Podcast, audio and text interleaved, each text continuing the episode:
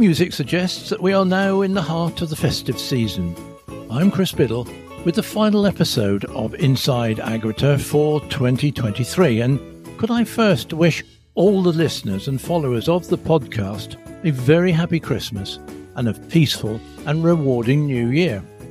Although this is a niche podcast for a niche audience, we have been adding over 250 new listeners every month. So thank you. A reminder to click follow or subscribe, free of charge, of course, on any episode to ensure that new episodes are uploaded immediately on publication. But first, an apology that I was unable to bring you a new episode last week for a most interesting and fascinating reason involving new tech in the healthcare sector.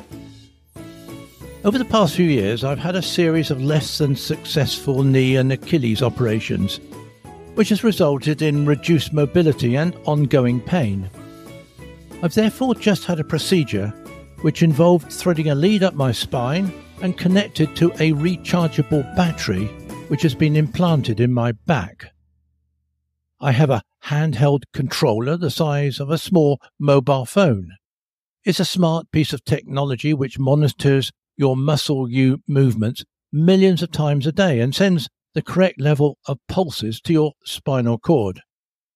And no, you won't see me leaning patiently against an electric vehicle charger at the local garage, as it comes with a flat pad charging unit used daily outside your clothes to recharge the battery.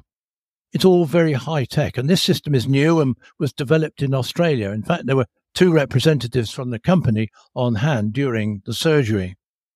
I go back later this week for the system to be precisely calibrated. And whilst I don't expect to be jumping around like the Duracell bunny immediately, I'm hoping for less pain and better mobility in the new year. Advances in technology today are quite extraordinary.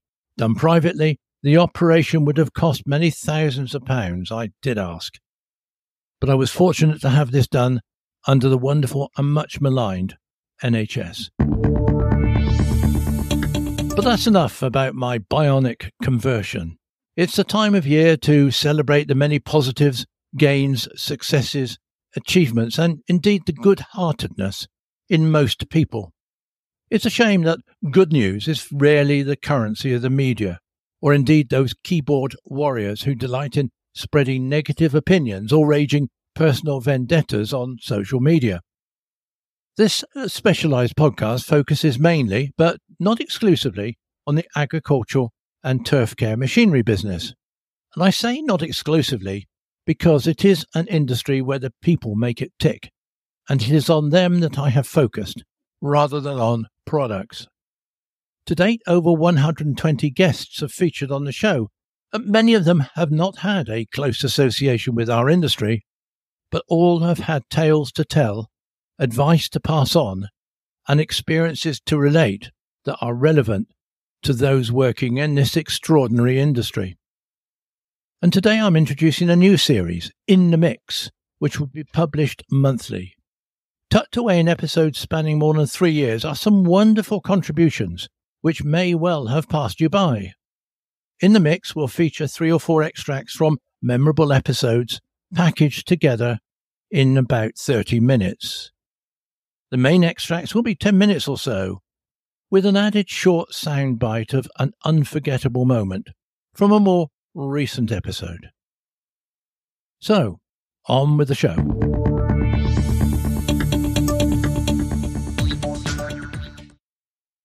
the first extract, we go back to the COVID years. It is taken from the first regular episode of Inside AgriTurf, published in July 2020, and features Ruth Bailey, the CEO of the Agricultural Engineers Association, the AEA, representing manufacturers and suppliers, and Keith Christian, who was then General Manager of BAGMA, the British Agricultural and Garden Machinery Association, representing the interests of dealers. And they were discussing the role of trade associations when the industry was trying to establish its crucial role during the pandemic.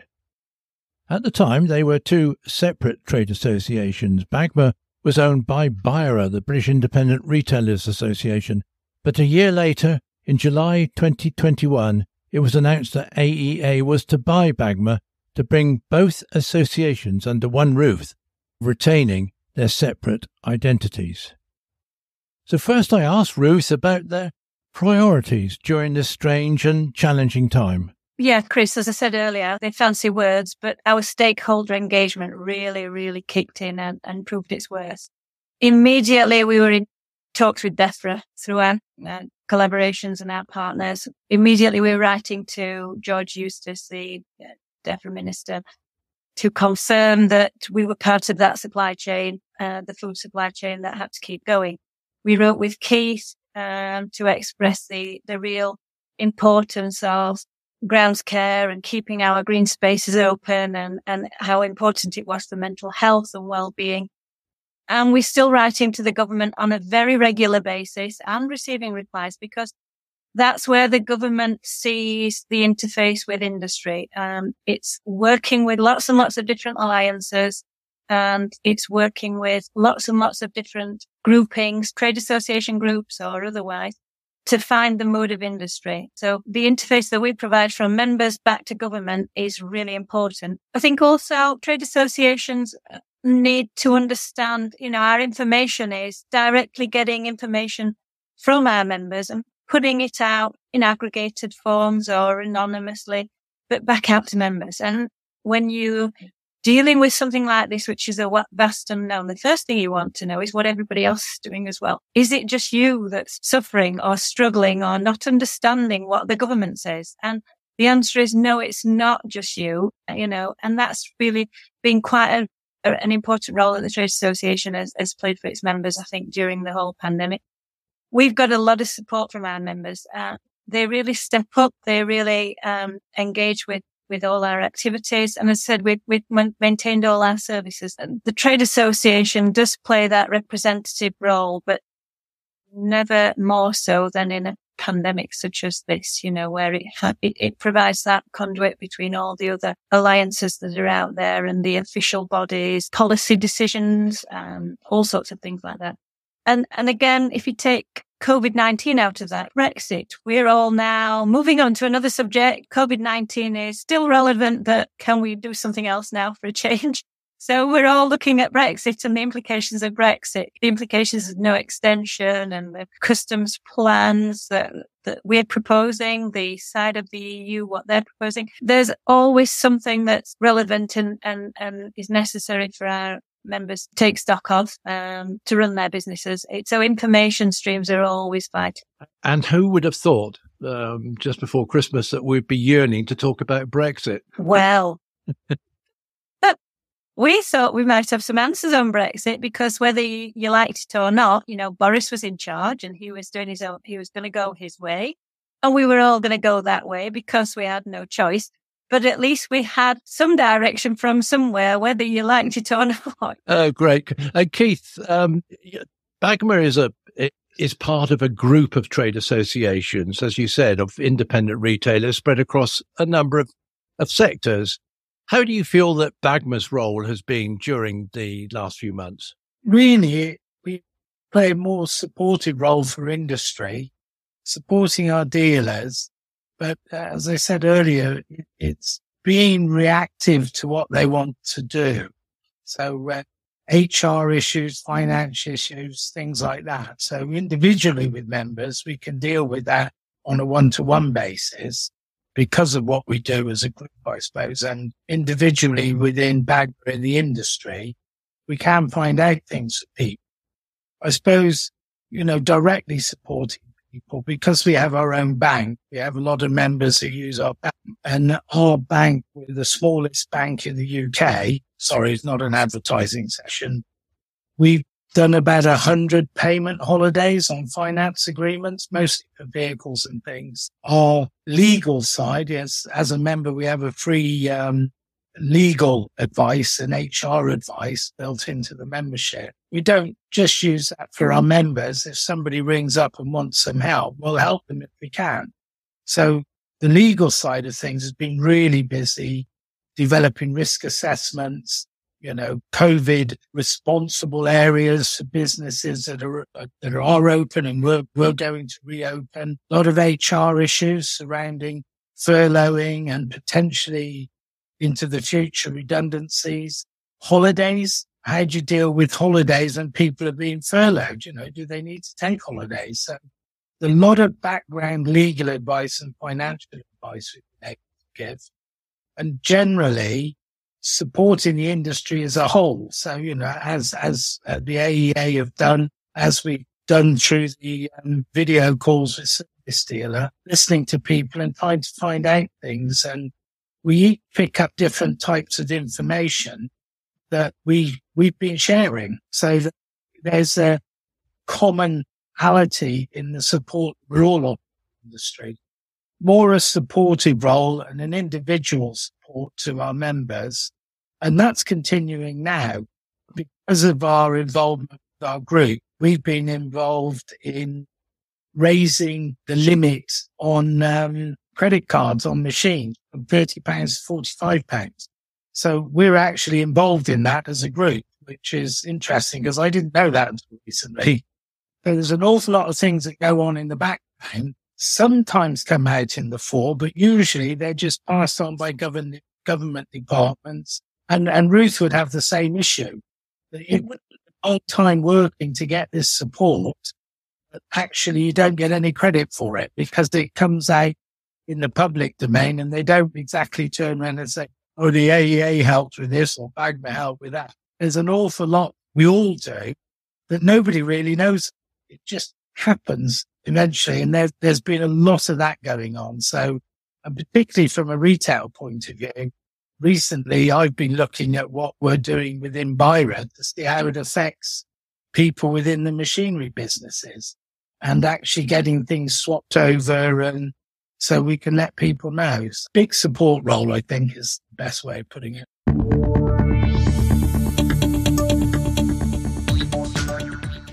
Like so many industries, the agri-turf machinery industry is constantly grappling with issues of recruitment.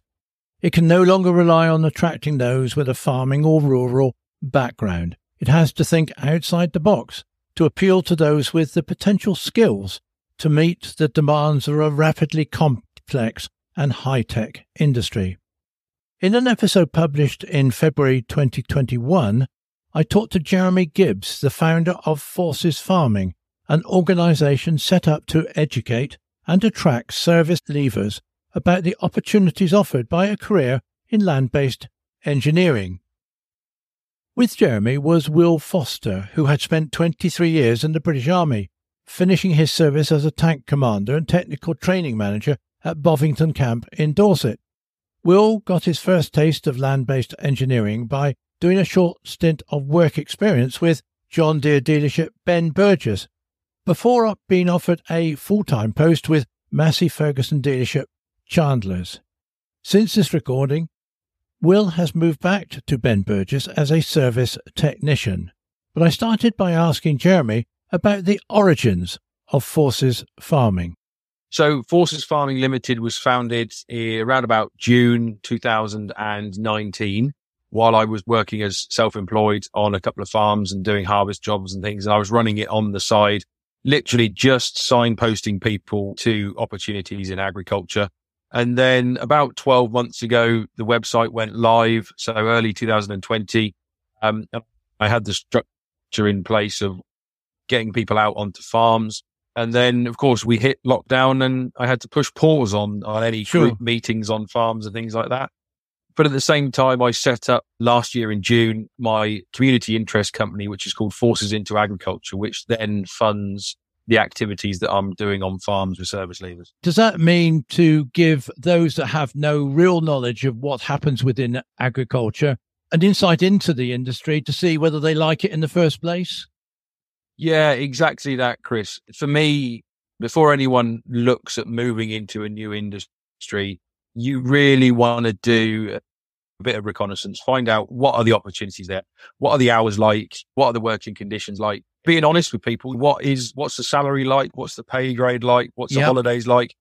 But also, if I have people coming onto farms and they enjoy, let's say in this case, the, the mechanical side of the business, then what opportunities are there as in that area as a career path? Sure. So yeah, that, that insight for me is the first step in, in getting onto farms, understanding from farmers what they do and, and what else is associated with the industry that is agriculture. Do you have any sense of the scale of, shall we call it your market, the total number of service leavers who are maybe currently looking for posts, their, their average age, and indeed those that might have shown some interest in agriculture? Yeah, I had did some work in the past with Oxfordshire County Council, and they said there's around three or four hundred people that are interested in getting into the rural sector and working outdoors, whether that's forestry, fishing, agriculture, or engineering. And realistically, the average age of a service leaver, believe it or not, is is 29. So God, there's a yeah. huge opportunity for people coming into agriculture at the right age to spend 30 plus years working in the industry. Yeah. So for me, one of the key thi- things of anyone coming in to the agricultural sector is the ability to learn and understand what needs doing. Let's say grasp that task and get on with it as a job, basically combined with the timeliness, that sort of thing. And, and also problem solving and things like that. A great few friends of mine that have served have said, and will all say this as well in the armed forces, you've got to get the job done with the tools you've got.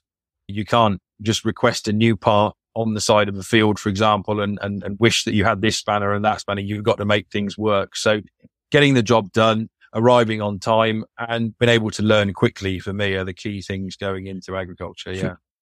And my other guest today is Will Foster. My Will Foster. I left the army after 23 years of service. My last posting was at where I worked as a technical training instructor on Challenger 2 main battle tank and a couple of other vehicle platforms. I entered my resettlement period whilst I was posted down there uh, and subsequently having now left the army.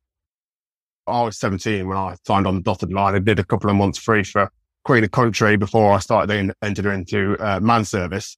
And from the bottom up, you you start off as a driver, which was probably the biggest bit to join the Royal Armoured Corps.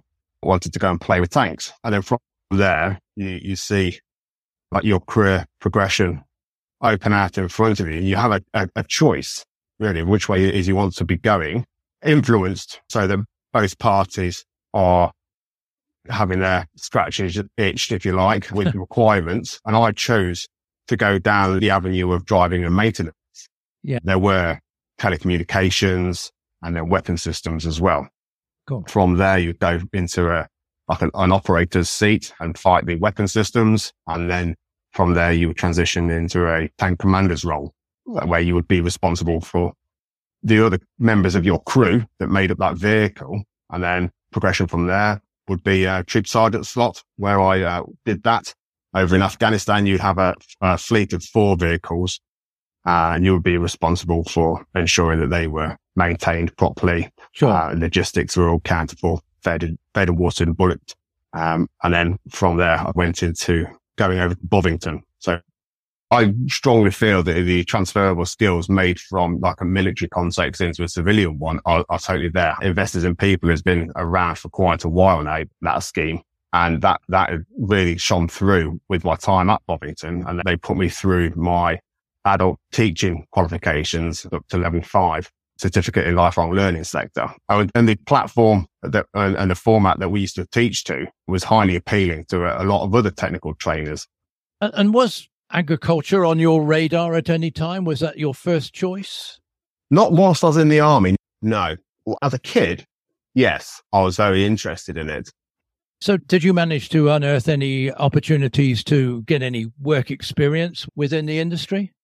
Yeah, actually, I did. Initially, my plan was to go to the National Innovation for uh, Training Development Centre for National Rail. And there was a couple of service leaders there, but COVID got in the way. So that got curtailed and I had to remain flexible and dynamic and readjust slightly. And I didn't want to waste a window of opportunity that I had to offer up my services free of charge, just in exchange for a bit of experience. And so I put the feelers out there with a few companies locally and I actually got a bite from a company called Ben Burgess. uh, the, the branch manager phoned me up. I'd just like to take you up on the offer. Uh, when can you come? I was on a Friday afternoon. I was like, you're about an hour away, mate. I can be there in about an hour and 10. He was like, can we wait till Tuesday, please? I was like, oh God, really? Okay. so I had to calm myself down, wait for Tuesday. And I went along, was like bedazzled by all the glitz and glamour that was what they gave me.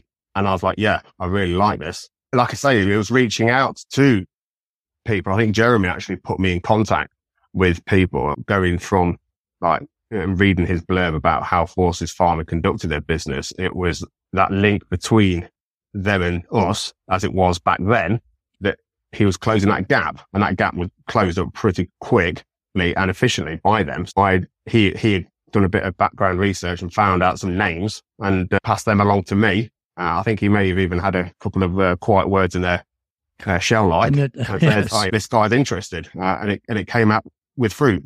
Good. So ultimate in networking, really. Absolutely. Yeah.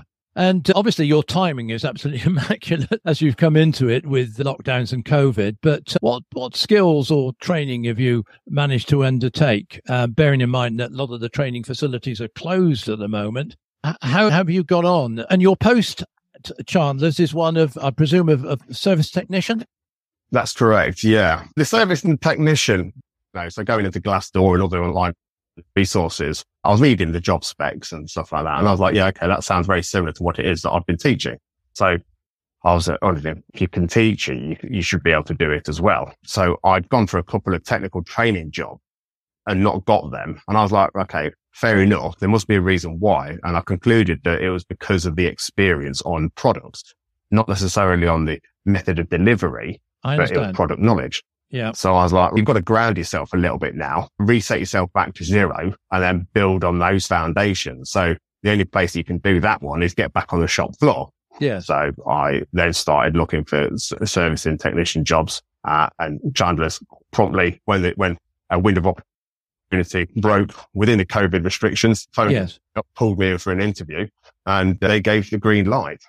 Yeah. What's your initial impressions been, both of sort of your, your, current job or the industry as a whole? Does it, you've said about being excited uh, about going for work experience. Does that excitement still hold? I'm totally enjoying it. It's, I'm, I'm, I'm confident that I've made the right decision and I look forward to going to work. It sounds cliche, but oh, not uh, at all. I'm lucky.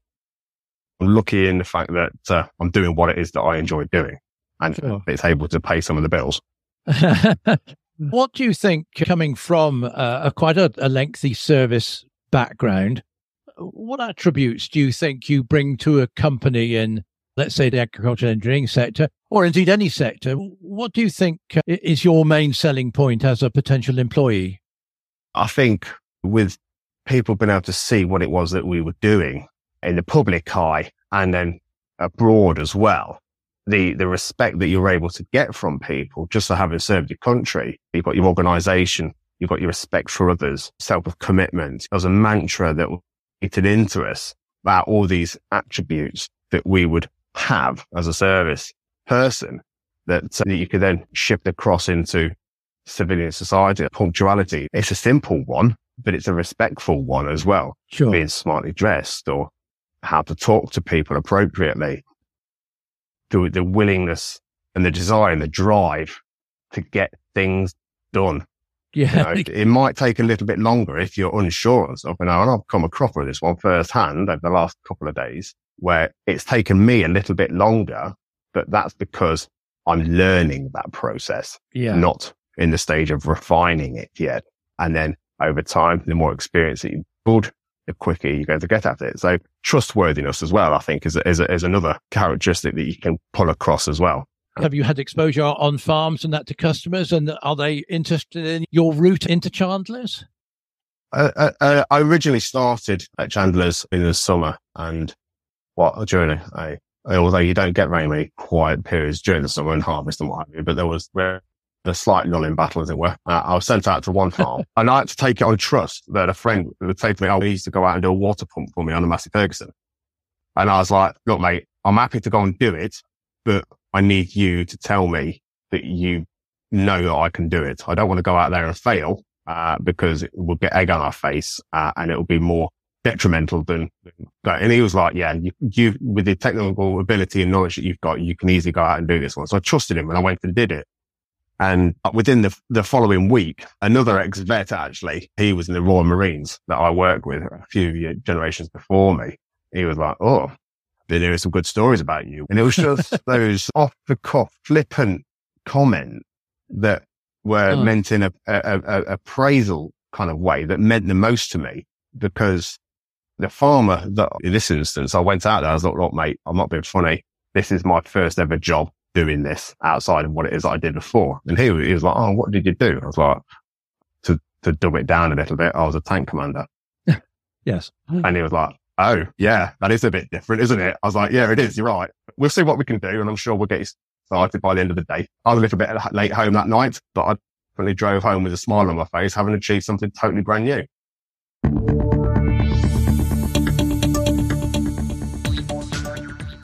And here I'm going to insert a brief soundbite from an episode published recently featuring Andrew Findley talking about resilience, resilience in business and in your personal life. Andrew has taken part in many ultra running races in the UK and overseas, and they asked him what was the key to resilience. As, as I said earlier, just knowing that somebody's around you. This this year when I was doing the race, the Petite Trotte the there are times because you're out there for six and a half days, it's just so hard. You sleep on average a half an hour a night.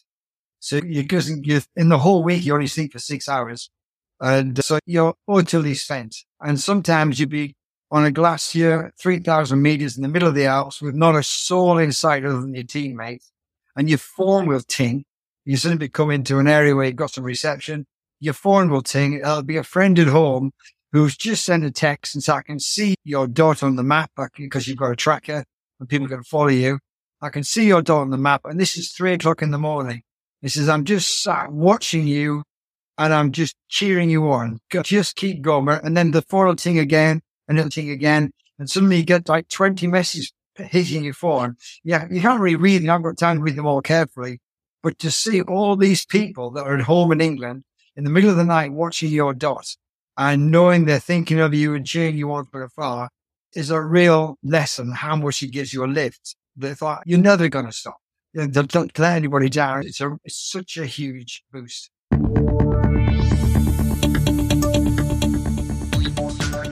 And in the final section of these extracts from the Inside AgriTurf back catalogue, we pick up on the turf business and those who use the incredible array of machinery and equipment to ensure that stadiums, sports grounds, golf courses, and the like are safe and in tip top condition.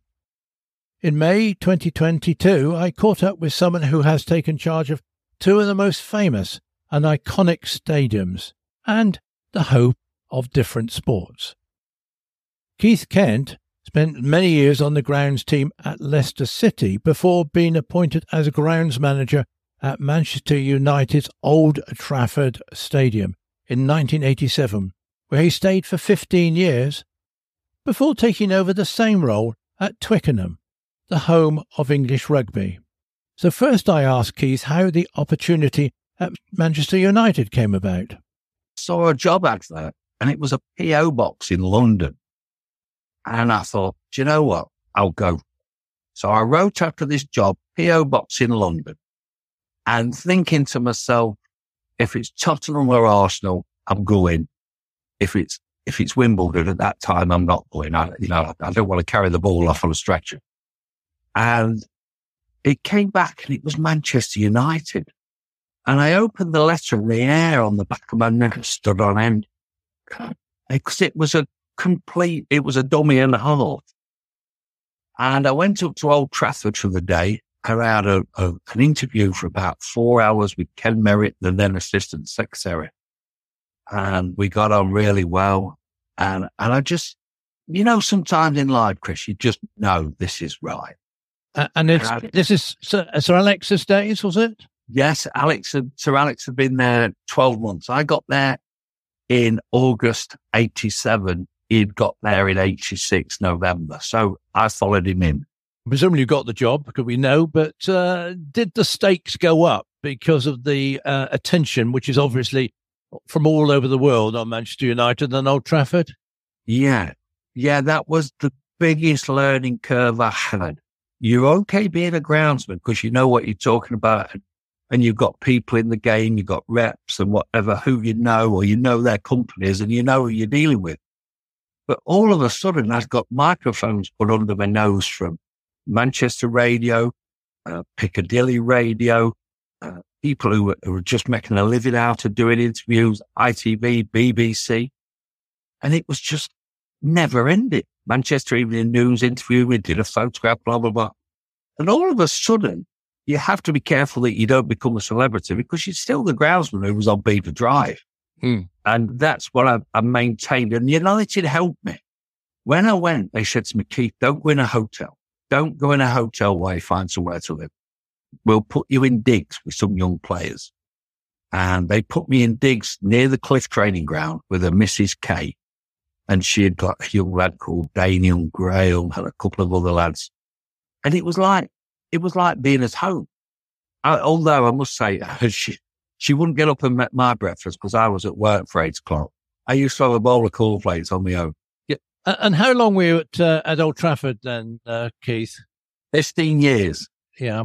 I, I joined in 87 and I left in 2002. And the move, the last move into the RFU at Twickenham, how did that come about? Would you believe I was headhunted by the then director of the stadium, Richard Knight?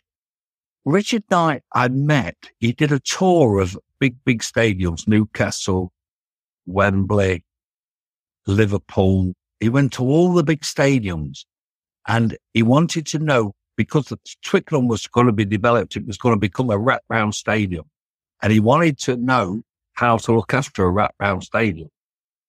And he came with Jeff Parrish. Do you remember Jeff Parrish from the STRI? Yes. And I knew Jeff and Jeff introduced me.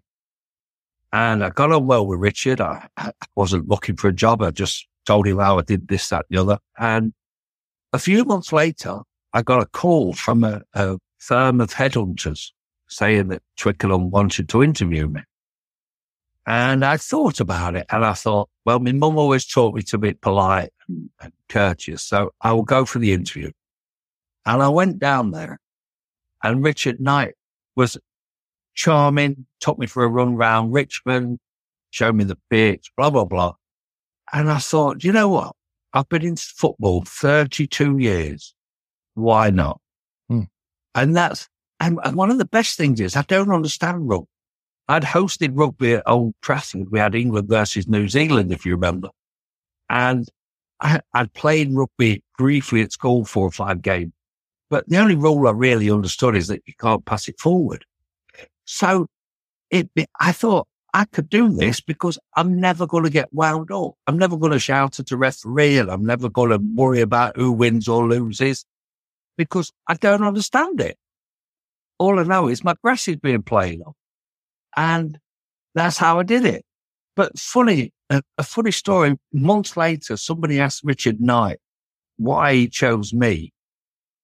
And it, it was a great fellow, Richard Knight.